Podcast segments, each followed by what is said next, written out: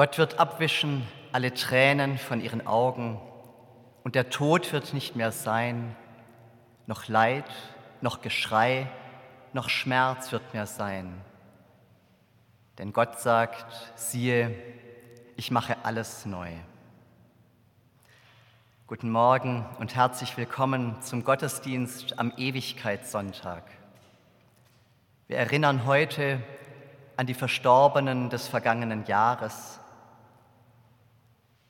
Wir nennen ihre Namen und wir entzünden eine Kerze für sie, Zeichen der bleibenden Verbindung zu ihnen, Zeichen dafür, dass wir ihre Namen und ihre Schicksale Gott ans Herz legen. Ich begrüße die Mitarbeiterinnen und Mitarbeiter der Wohnungslosen Hilfen. Schön, dass Sie diesen Gottesdienst mitgestalten und die Namen derer, für die Sie verantwortlich waren, die Sie begleitet haben, auch nachher lesen werden. Ich begrüße auch ein Team vom NDR, die heute es für wert befunden haben, diesen Moment des Gedenkens festzuhalten und weiterzugeben, mit anderen zu teilen. Lassen Sie sich davon nicht stören, Sie werden das ganz dezent im Hintergrund machen. Ein neuer Himmel und eine neue Erde sind uns verheißen. Heute leuchtet über unser irdisches Leben hinaus ein großer, weiter Horizont, der Horizont Gottes auf, der uns aus unserer Trauer und irdischen Belastungen befreien will und eine neue Perspektive, eine neue Dimension für unser Leben öffnen möge. So feiern wir diesen Gottesdienst im Namen des Vaters und des Sohnes und des Heiligen Geistes. Amen.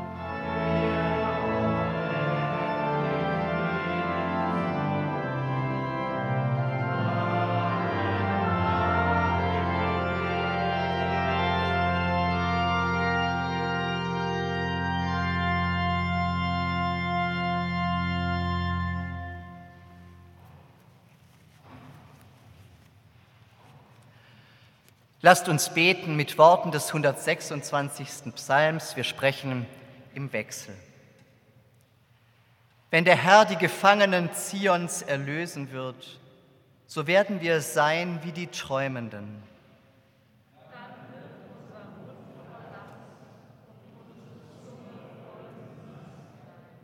Dann wird man sagen unter den Heiden, der Herr hat Großes an ihnen getan.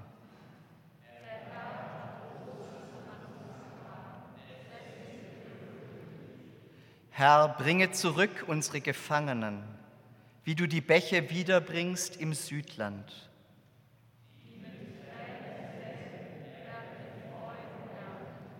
Sie gehen hin und weinen und streuen ihren Samen.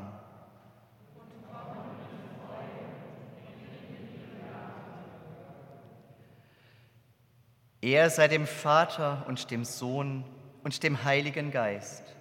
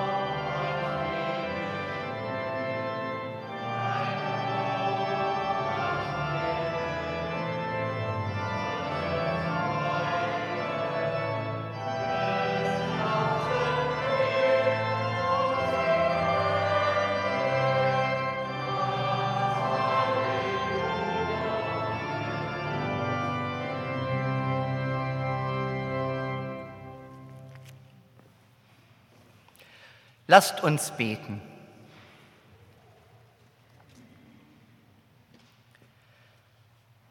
Wenn du, Gott, uns heimführst aus den Tagen der Wanderschaft, uns heimbringst aus der Dämmerung in dein wärmendes Licht, das wird ein Fest sein. Da wird unser Staunen von neuem beginnen. Wir werden Lieder singen, wir werden singen, tanzen und fröhlich sein, denn du führst uns heim aus dem Hasten in den Frieden aus der Armut in die Fülle.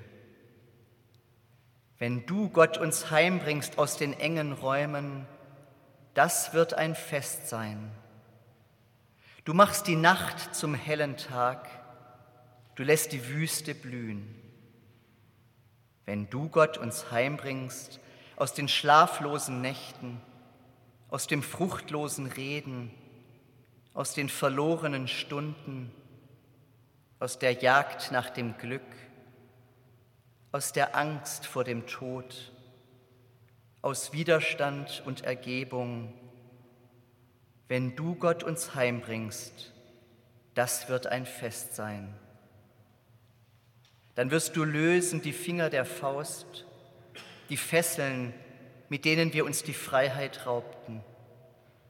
Den Raum unseres Lebens wirst du weiten in alle Höhen und Tiefen, in alle Längen und Breiten deines unermesslichen Hauses. Keine Grenze ziehst du uns mehr. Wer liebt, wird ewig lieben. Wenn du Gott uns heimbringst, das wird ein Fest sein. Wir werden einander umarmen und zärtlich sein den Verirrten werden die Binden von den Augen genommen. Sie werden sehen. Die Suchenden finden endlich ein Du. Niemand quält sich mehr mit der Frage, warum. Es werden verstummen, die dir, Gott, Vorwürfe machten. Wir werden schauen, ohne je an ein Ende zu kommen. Wenn du Gott uns heimführst, das wird ein Fest sein. Der Mensch sät in Betrübnis, er leidet und reift. Es bleibt sein Ende ein Anfang. Wer sät in Betrübnis, wird ernten in Freude. Denn du, Gott, unser Gott, bist ein Gott der ewigen Schöpfung, ein Gott, der mit uns die neue Erde den neuen Himmel gestaltet. Du lässt uns kommen und gehen, lässt uns sterben und auferstehen. Die Steine, die wir zusammentrugen zum Bau unserer Welt, sie werden wie Kristalle glänzen. Wir werden uns freuen wie Schnitter beim Ernten. Wenn du Gott uns heimbringst aus den Tagen der Wanderschaft, das wird ein Fest sein. Amen.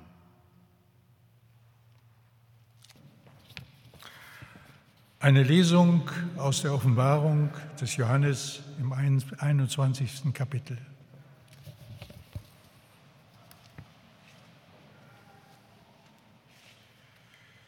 Ich sah einen neuen Himmel und eine neue Erde, denn der erste Himmel und die erste Erde sind vergangen und das Meer ist nicht mehr.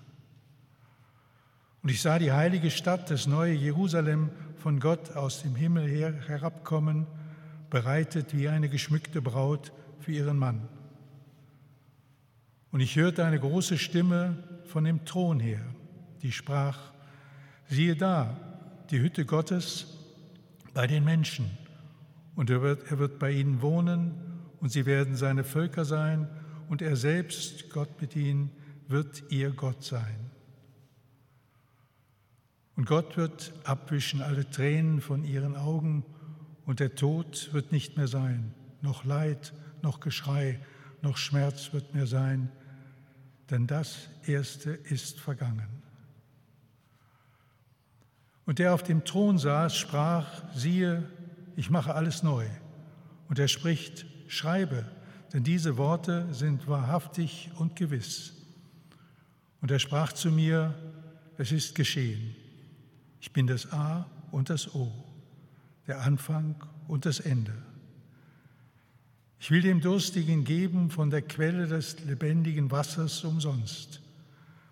Wer überwindet, der wird dies ererben. Und ich werde sein Gott sein und er wird mein Sohn sein.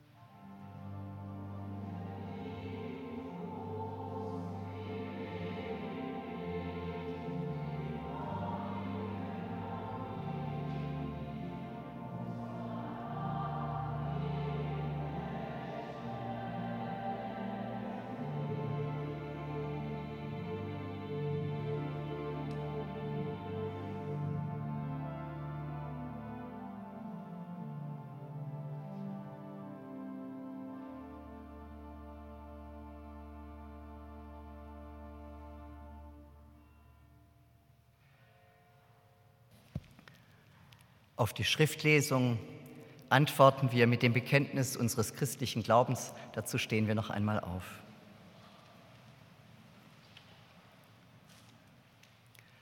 Ich glaube an Gott, den Vater, den Allmächtigen, den Schöpfer des Himmels und der Erde, und an Jesus Christus, seinen eingeborenen Sohn, unseren Herrn, empfangen durch den Heiligen Geist, geboren von der Jungfrau Maria, gelitten unter Pontius Pilatus, gekreuzigt, gestorben und begraben, hinabgestiegen in das Reich des Todes, am dritten Tage auferstanden von den Toten, aufgefahren in den Himmel, er sitzt zur Rechten Gottes, des allmächtigen Vaters. Von dort wird er kommen, zu richten die Lebenden und die Toten. Ich glaube an den Heiligen Geist, die heilige christliche Kirche, Gemeinschaft der Heiligen, Vergebung der Sünden, Auferstehung der Toten und das ewige Leben. Amen. Bitte nehmen Sie wieder Platz.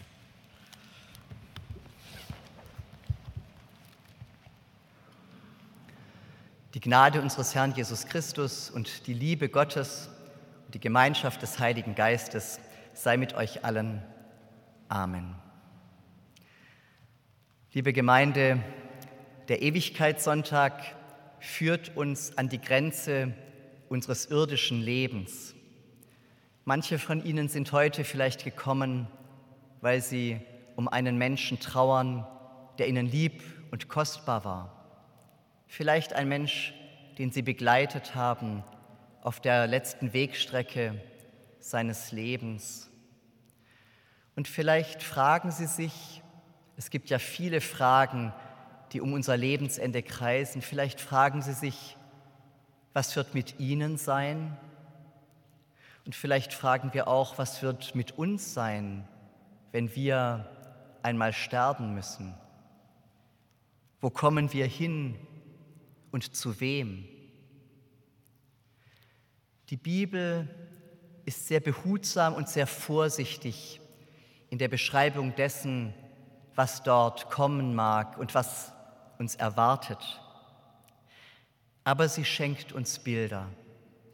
Bilder von großer Kraft, Bilder, die mehr erfassen, als sie mit unseren Antworten und Auskünften je sagen könnten. Man findet solche Bilder unter anderem in der Offenbarung, in der Apokalypse des Johannes.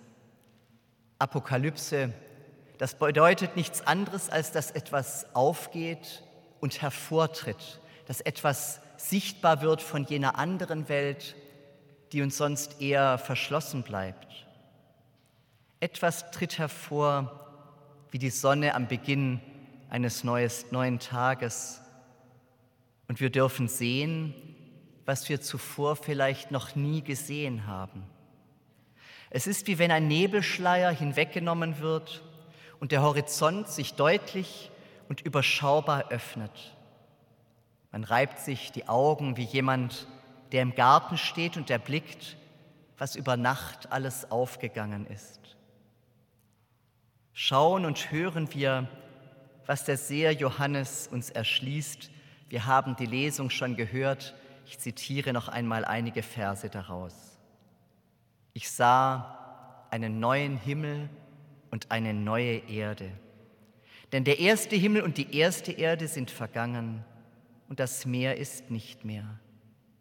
Und ich sah die heilige Stadt, das neue Jerusalem, von Gott aus dem Himmel herabkommen, wie bereitet wie eine geschmückte Braut für ihren Mann.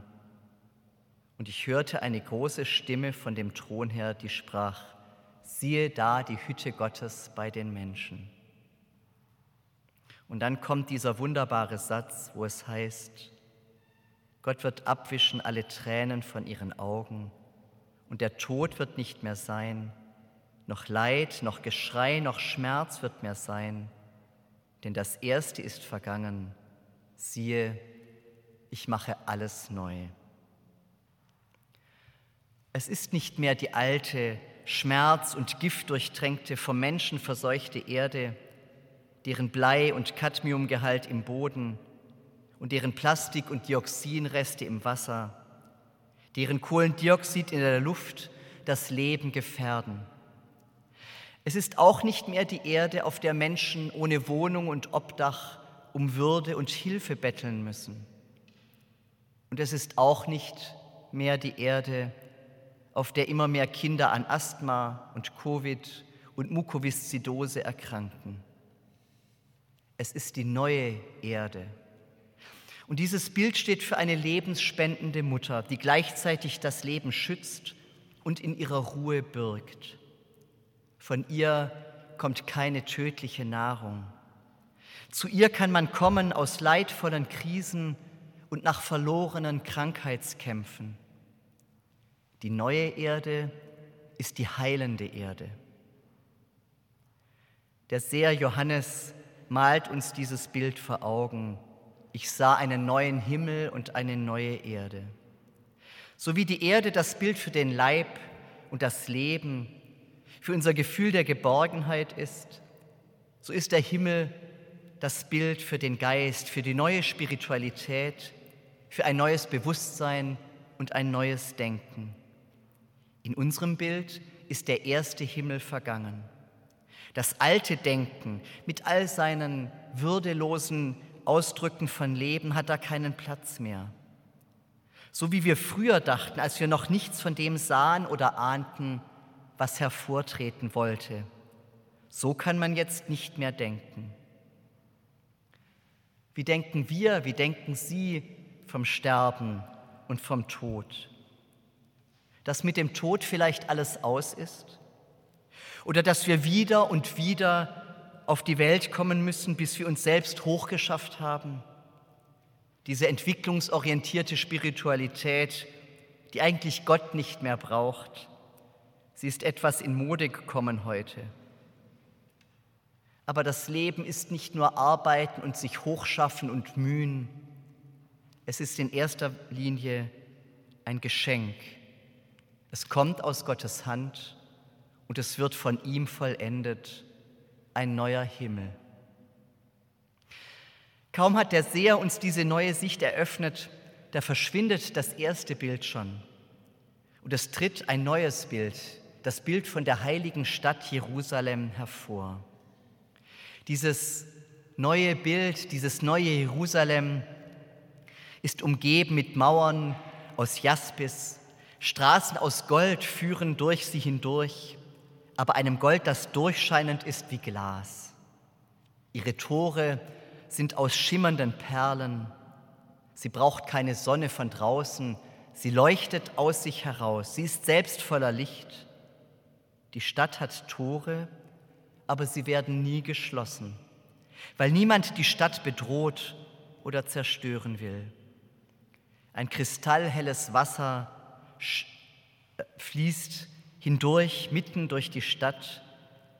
Sie nährt die Bewohnerinnen und Bewohner die ewige Stadt, ein Bild der Erfüllung wie ein kostbares Schmuckstück aus Gold und Edelstein, eine zum Ziel gelangte Gemeinschaft.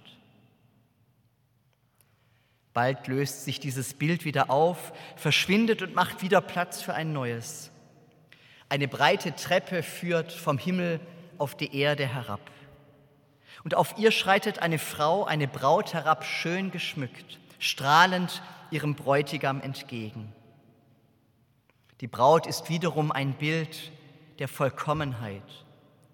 Sie zeigt den Menschen am Ziel, im Glück, zu Hause in der Ergänzung durch den anderen. Nach alter Vorstellung ist die Braut der befreite Mensch.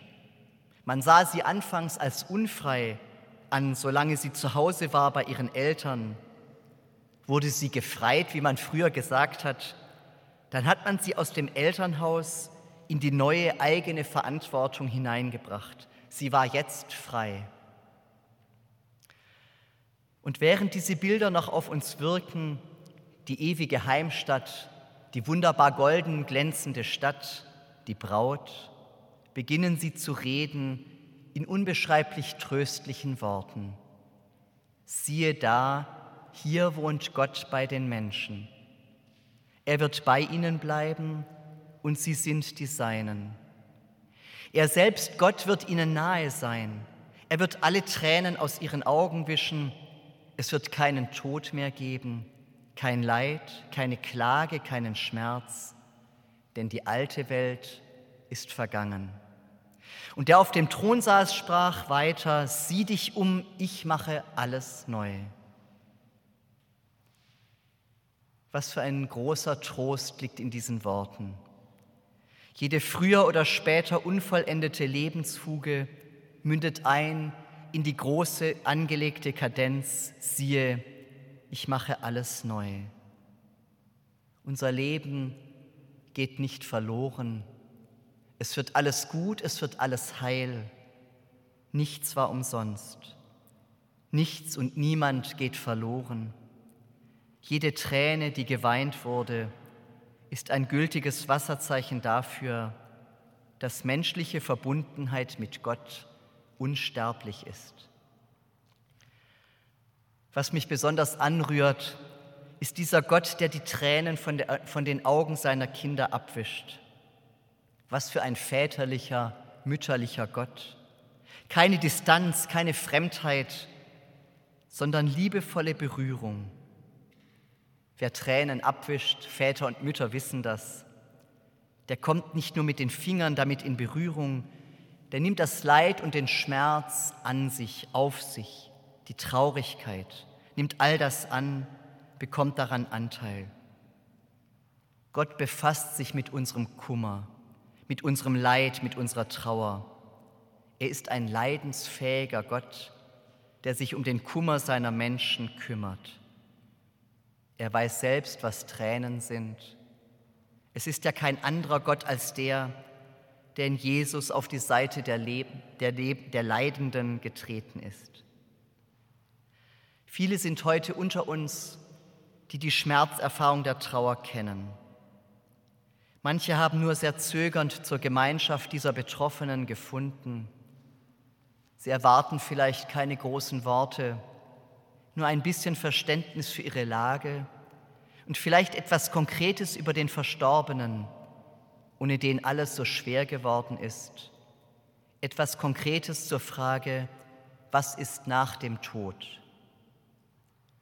So wie eine junge Mutter, deren Kind verstorben war, meinte, mir würde es reichen, wenn mir gesagt würde, ja, ihr Kind ist jetzt ein Engel, es ist bei Gott.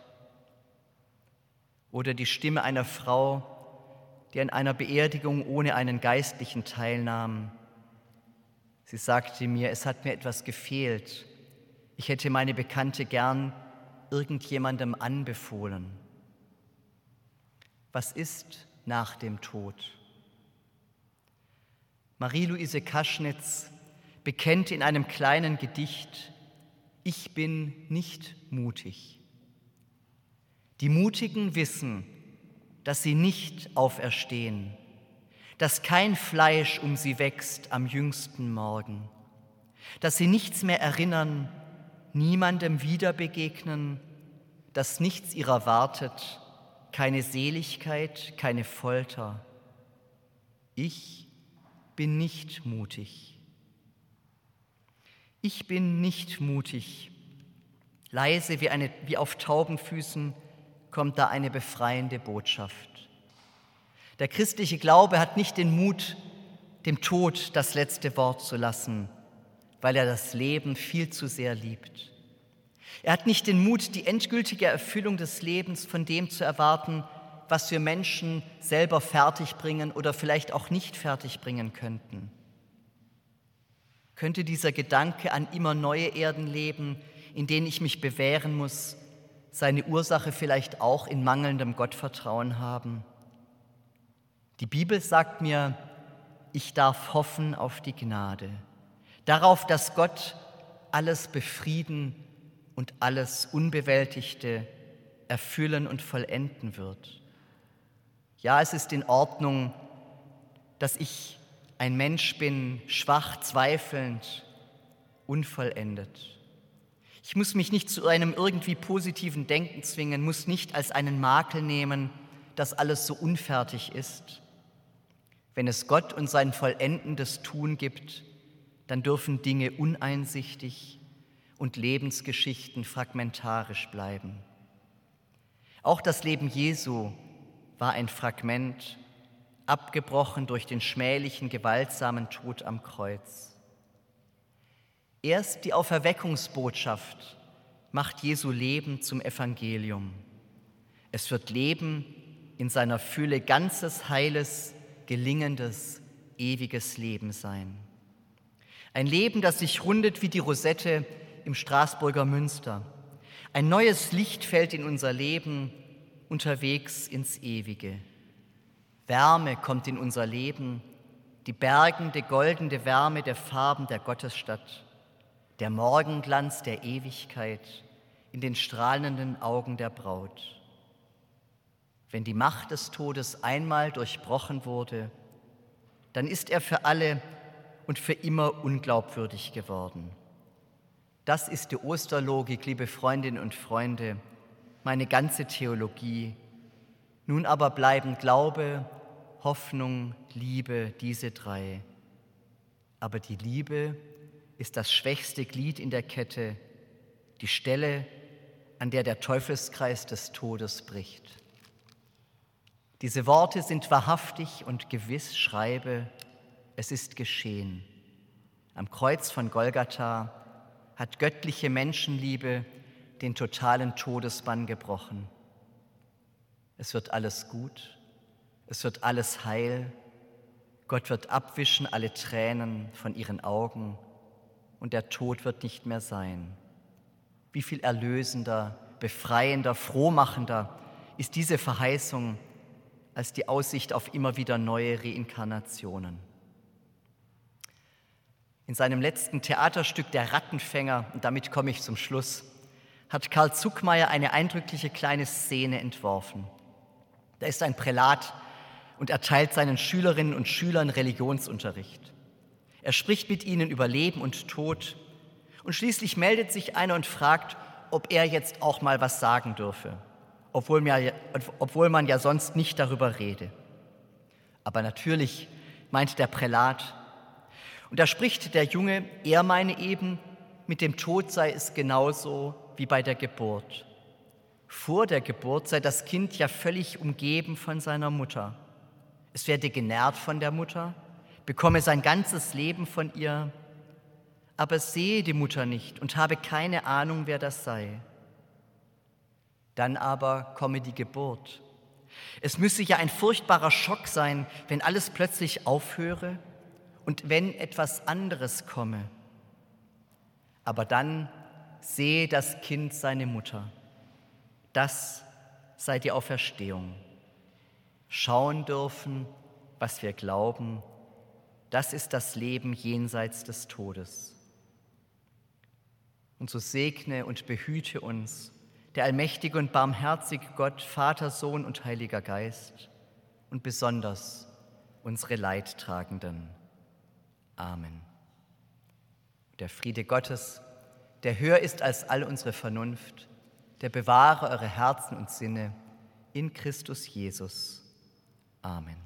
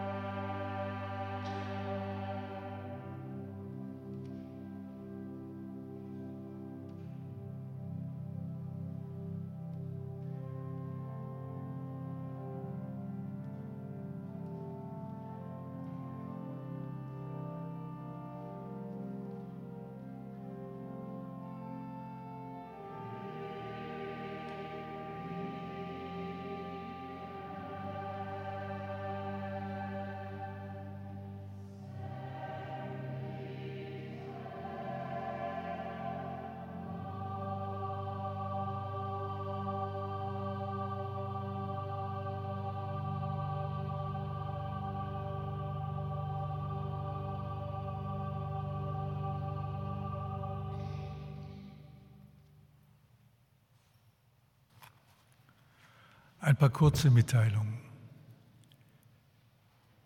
Wir danken sehr herzlich für die Kollekte des letzten Sonntags in Höhe von 315 Euro und 27 Cent.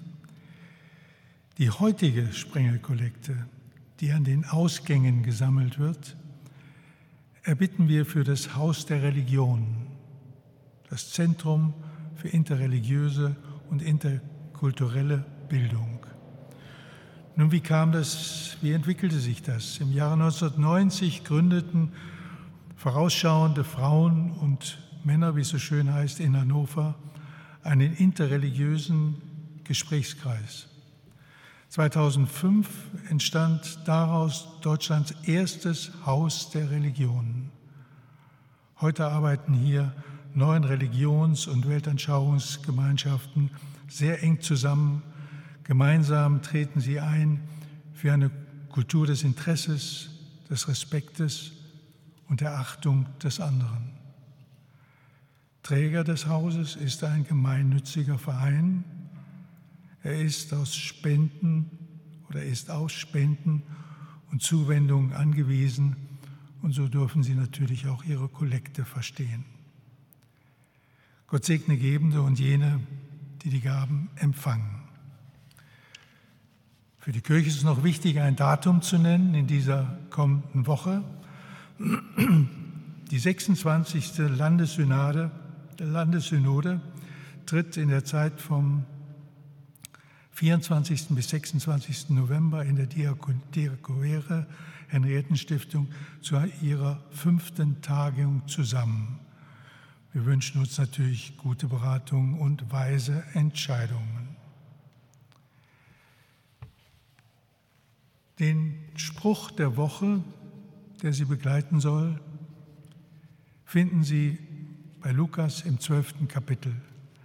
Er lautet, lasst eure Lenden umgürtig sein und eure Lichter brennen. Amen.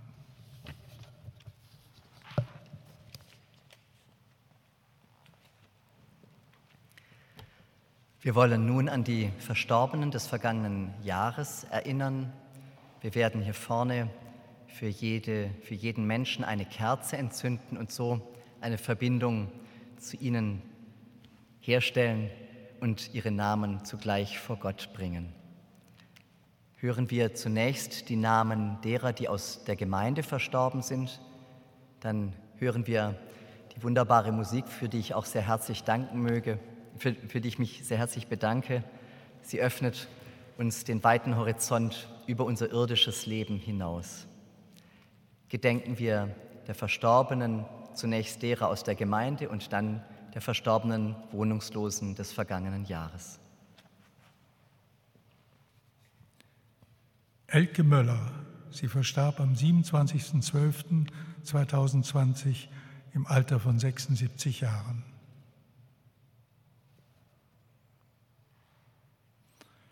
Stephanie Borkam.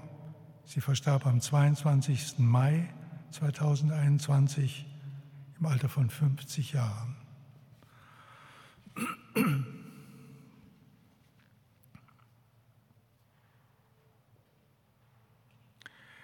Edgar Hampe verstarb am 6. Juli 2021 im Alter von 84 Jahren.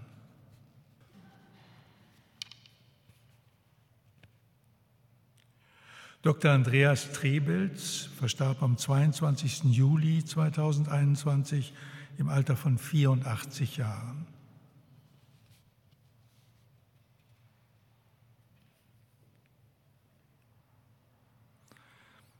Wilfried Binnewies verstarb am 22. August 2021 im Alter von 83 Jahren.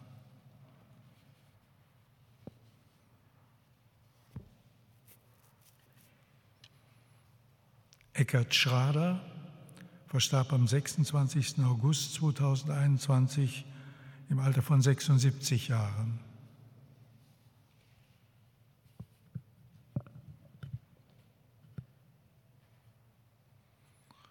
Und Martin Christian Puschke verstarb im, am 21. Oktober 2021 im Alter von 80 Jahren.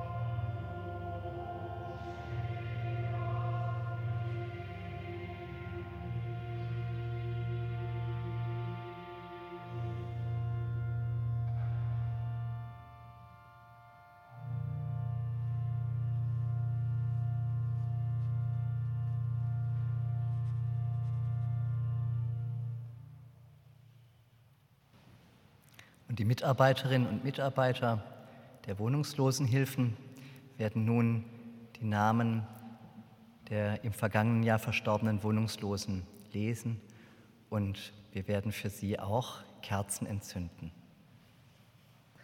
Wir gedenken den in diesem Jahr verstorbenen Wohnungslosen. Alexander Graf, verstorben am 4. Januar im Alter von 57 Jahren. Daniel Stein, verstorben am 6. Januar mit 32 Jahren.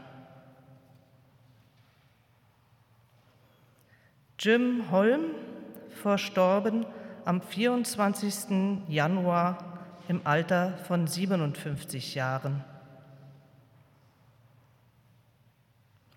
Janusz Jacmik, verstorben am 12. Februar mit 72 Jahren. René Meisel, verstorben am 20. Februar mit 42 Jahren.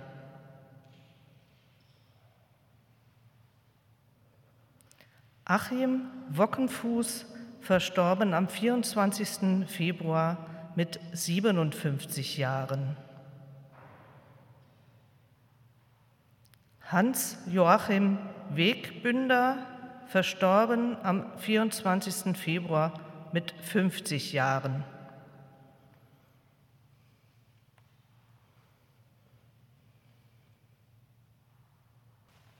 Wir hören ein kleines Zwischenspiel der Orgel.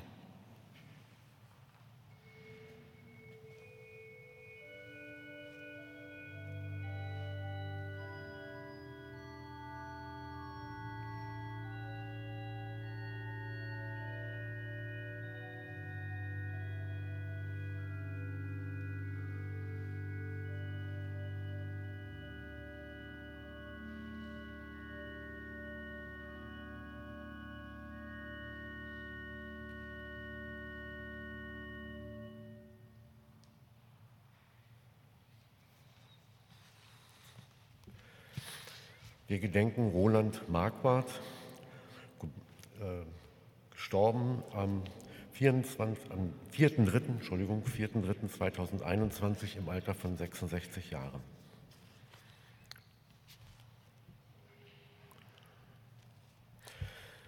Janusz Bereschuk, gestorben am 8.4.2021 im Alter von 57 Jahren.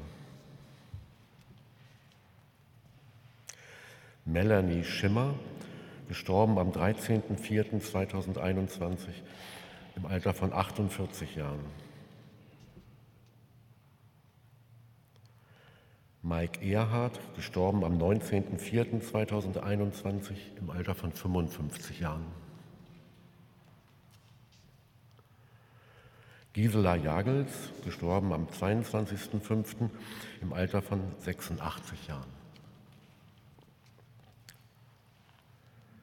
Tim Klitscher, gestorben am 7.06.2021 im Alter von 39 Jahren.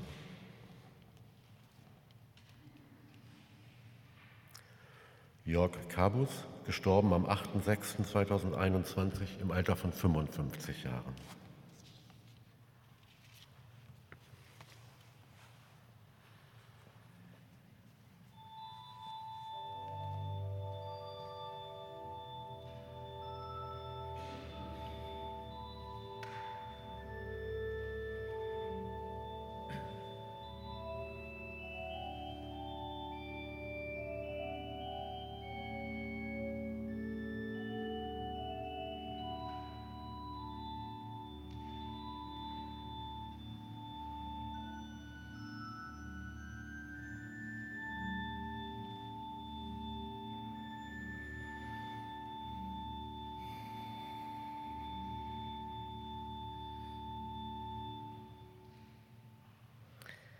Wir gedenken Kersten Götz, verstorben am 16. Juni im Alter von 59 Jahren.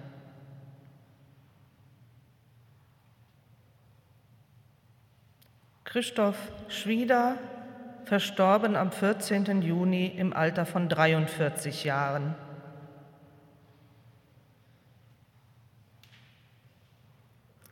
Dirk S., verstorben am 6. Juli im Alter von 54 Jahren.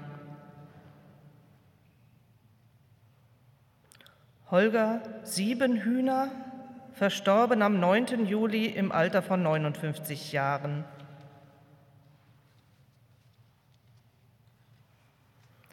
Harald John, verstorben am 20. Juli im Alter von 69 Jahren. Alexandra Gruno, verstorben am 8. August im Alter von 52 Jahren.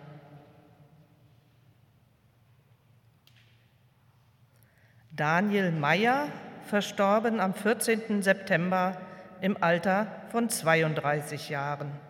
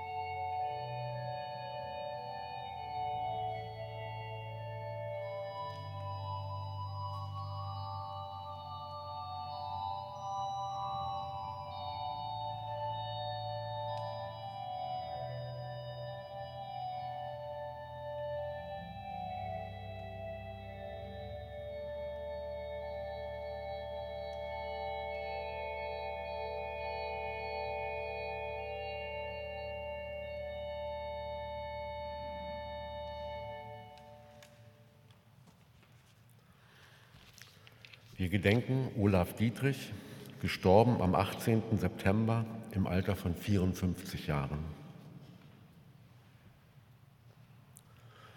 Klaus-Peter Westphal, gestorben am 27. Dezember im Alter von 77 Jahren.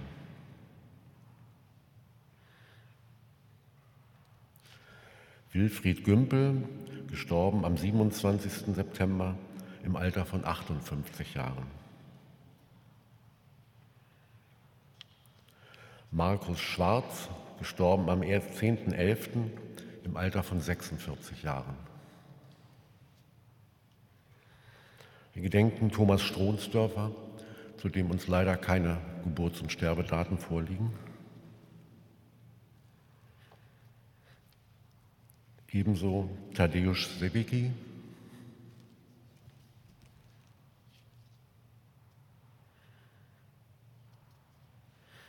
und Volker Eggebrecht.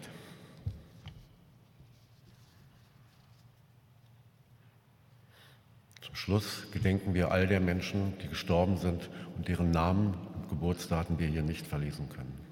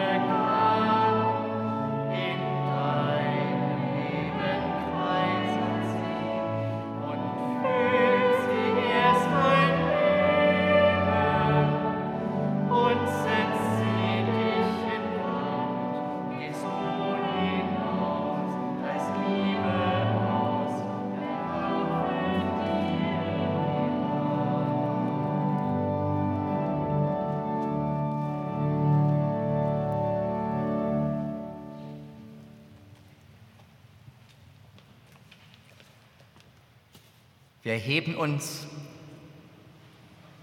zum Gedenken und zur Fürbitte für unsere Verstorbenen. Lasst uns beten. Großer und ewiger, tröstender Gott, in deine Arme legen wir die Menschen, die wir verloren haben. Wir vertrauen sie deiner Fürsorge an und bitten dich, hülle sie ein in deinen großen Frieden. An dein Herz legen wir alle, die durch ein hartes Schicksal ums Leben gekommen sind. Wir vertrauen sie deiner Liebe an. Wir bitten dich, befreie sie sanft aus den Fesseln des Irdischen und umkleide sie mit dem Mantel der Auferstehung. In deine Hände legen wir die Menschen, die sich das Leben genommen haben. Wir vertrauen sie deiner väterlich-mütterlichen Güte an und bitten dich, halte du sie geborgen und vollende an ihnen in Ewigkeit was hier auf Erden unvollendet geblieben ist. Unter deinem Kreuz stehen wir mit unserem Leben und Sterben, mit unserer Schuld und unserer Trauer. Wir hoffen auf deinen neuen Himmel und deine neue Erde. Wir hoffen auf Erlösung und Erneuerung inmitten aller ungelöster Fragen. Sei gegenwärtig und öffne unsere Herzen und Sinne für dein Geheimnis.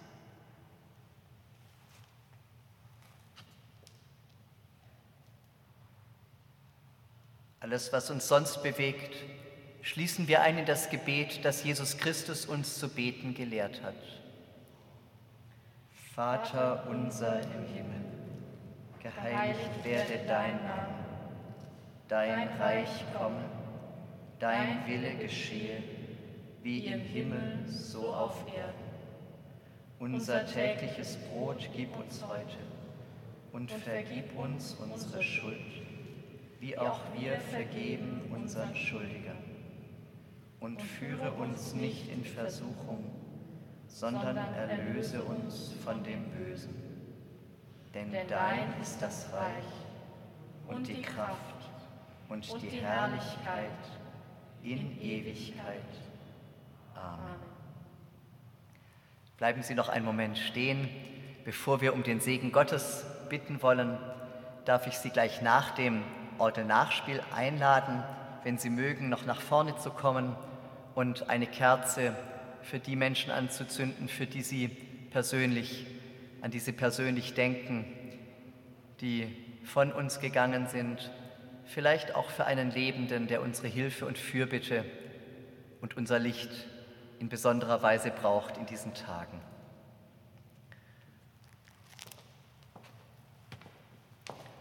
Gehet hin im Frieden des Herrn.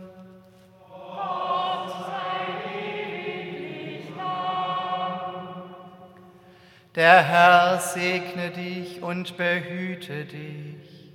Der Herr lasse leuchten sein Angesicht über dir und sei dir gnädig. Der Herr erhebe sein Angesicht auf dich und gebe dir Frieden. Amen.